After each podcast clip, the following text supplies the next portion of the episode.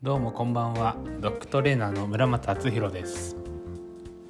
愛犬の魅力を引き出すをテーマにトレーニングとセッションをしています。おやつを使わずに犬との深いコミュニケーションを大事に日々トレーニングに取り組んでいます。この放送では愛犬の魅力に気づくきっかけとして犬との関わり方マインドなど僕が日々大切にしているエッセンスをシェアしています。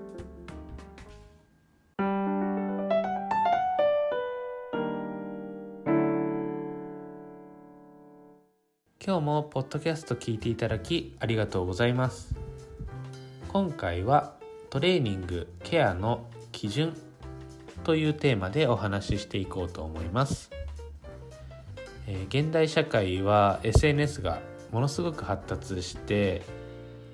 えー、もう本当にパソコンがなくても皆さんが携帯一つで何でも調べられる時代になりましたね、えー、SNS が発達して情報が簡単に手に入るし、えー、みんなが情報発信する時代になったので本当にたくさんの、えー、情報が溢れてると思います。で特にやはり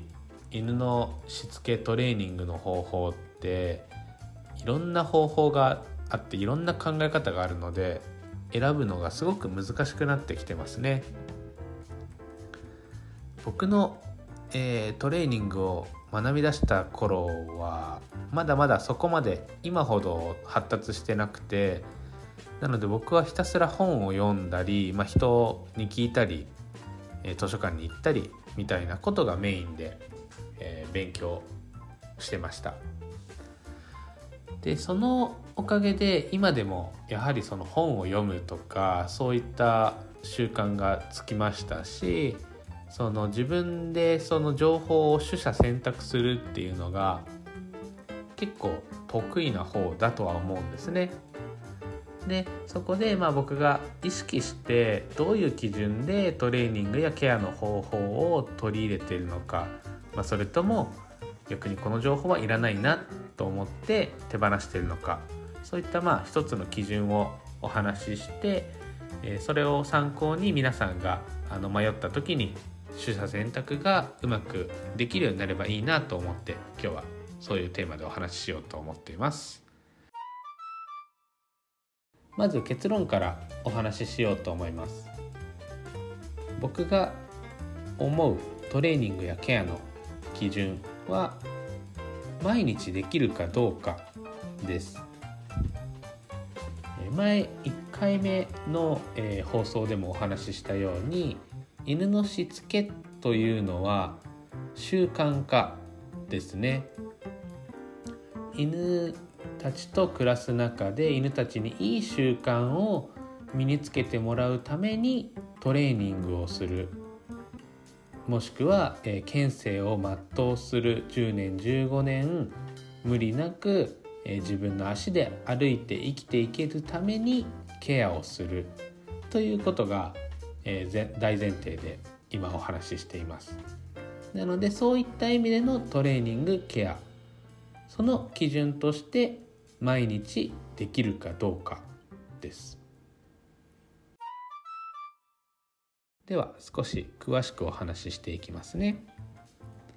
えー、犬のしつけ習慣化をするには、えーまあ、トレーニングをして自信をつけてっていうお話を前したと思うんですがもっと簡単に考えた時に習慣ってどのように身につきますか？毎日繰り返すことだと思います。歯磨きとか今で言うと手洗いうがいとかそうですね、まあ、髭を剃るとか、まあ、顔を洗うとか何も考えないですよね。毎日やるしかないというか毎日やってるからとりあえずやってるっていうことって結構多いと思うんですよね。なので犬たちのしつけっていうのも習慣化することが大事なので毎日とりあえずできるっていうレベルのことではないと続かないんですね。で続かないことっていうのは絶対習慣化しないと思っています。で犬のしつけにおいて習慣化しないことっていうのは意味がないんですねなので最初にお話ししたようにもう基準はシンプルで毎日できるかどうかです例えばトレーニングの部分で言うとハードルを毎日飛んだところで家庭犬としてのしつけは何も身につかないですよね。ハードルを飛ぶ能力は高まると思うんですがじゃあそれって家庭犬の生活において必要かどうか。必要ないですよね。基本的に平らな道を歩いてますし何だったら飛び越えない方がいいんですよね。玄関につけている赤ちゃんゲートみたいな柵を飛び越えれるようになったら困りますよね。預けた先でだったりドッグランで、えー、フェンスを飛び越えてしまって逃げてしまったら困りますよね。なので家庭犬においてハードルを飛ぶって必要ないしできなくていいしやらない方がいいんですね。なのでそう考えていくとそもそも家にハードルがないから毎日できないしハードルを飛ぶっていうことができたところで家庭犬のしつけには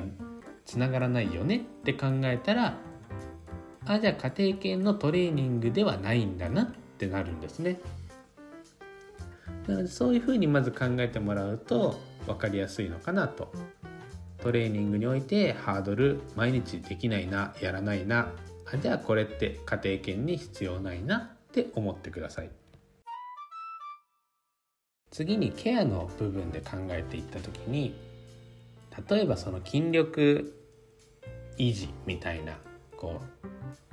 うのでよく見るのがバランスディスクに犬が乗って、まあ、それで体幹を鍛えたりバランス感覚を整えるみたいな、まあ、そのリハビリテーションみたいのがあるんですが、まあ、それを否定したいわけではなくてそれって毎日できるんですかっていうところなんですね。で、まあ、その毎日できる人はいると思うんです。あのディスク自体は、まあ、その買えば普通の家でも何ていうんですかね置いておけるようなサイズ感ですし、まあ、値段としてもそこまでの値段ではないと思うんですけど僕は正直あれを毎日やれる自信はないんですね。あのズボラというか面倒くさがりなので。で毎日続かないからあこれはケアとして適してないなっていうのが僕の考え方。でそれをやりたくて毎日できる方だったら毎日やって効果があるとは思うんですけどあの毎日できずに例えば1週間に1回とか1ヶ月に1回そういった教室に通ってバランスディスクで乗ってるからといって犬たちのその筋力が維持されたり何か体幹が強くなったりするかって考えた時にその頻度その強度では正直意味がないと思います。まあ、ちょっと例えが違うんですが、まあ、ダイエットをしたい人がいますと。で1週間のうちに6日間ハイカロリーな食事をして1日だけ断食をしましたと。これで痩せますか？って考えた時に、まあ、ほとんどの人が痩せないって思うと思うんですよね。でもこれってさっきお話しした例えば週に1回とか月に1回バランスディスクに乗る教室に行ってそうやって筋力トレーニングリハビリしましたってなったとしてもあんまり意味がないんですよね。でその一定ない6日間は何も筋力を使ってないってなってしまうので。だったら毎日ちょっとずつできることを7日間1週間毎日やった方が意味があるんじゃないかなと思います。なのでこれあの皆さんそうなんですがトレーニングケアってなると特別なことをしたいんですよね。特別なことをした方が満足感があるんですね。ましてやお金と時間と手間を使ってその教室に行ってるのでサロンだったり教室に行ってるのでやはり何か特別な非日常的なことをした方がお金を払って何かこう満足何かをやったっていう感情を得た方がお金を払った時に気持ちがいいんですね。ただ実際それが犬たちに役立ってるかどうかっていうのはまた別物なので結局大事なのって犬たちにとってプラスなのかっていうところだと思うんですよね。なのでトレーニングをしたりケアをしていくのはすごく大事なんですけど本当にそのトレーニングやケアが犬たちの身になっているのかってことは一度見直してほしいなと思います。いかがだったでしょうか？まあ結局犬のトレーニングとかケアって基本的なところをどれだけ毎日コツコツできるかだと思うんですね。あの特別なことをしようと思うと犬たちも特別なこととして認識していくんですね。なので犬のトレーニングを特別なことしたらトレーニングの時だけ頑張る犬になってしまう。そしたら結局いざという時に犬たちってやらないんですね。だって今特別じゃないもん。今そういうスイッチじゃないもん。ってなっちゃったら意味がないんですね。なので毎日コツコツ当たり前のことを当たり前のようにやるっていう風な積み重ねをしていると犬たちもそういうふうに認識して毎日これをするのが当たり前いつどんな状況でもこうやって対応するっていうふうになってくれた方が大事だと思うんですね。これケアでも一緒ですね。例えば旅行に行って旅行先ではそのケアができないってなったら意味がないんですね。なので毎日どこに行ってもどんな状況でもできるケアの方法っていうのをやってあげるのが一番大事だと思います。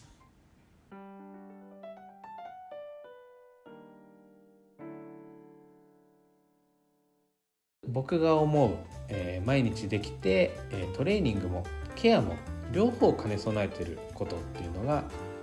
散歩なんですね。基本が一番いいですやっぱり。散歩さえできれば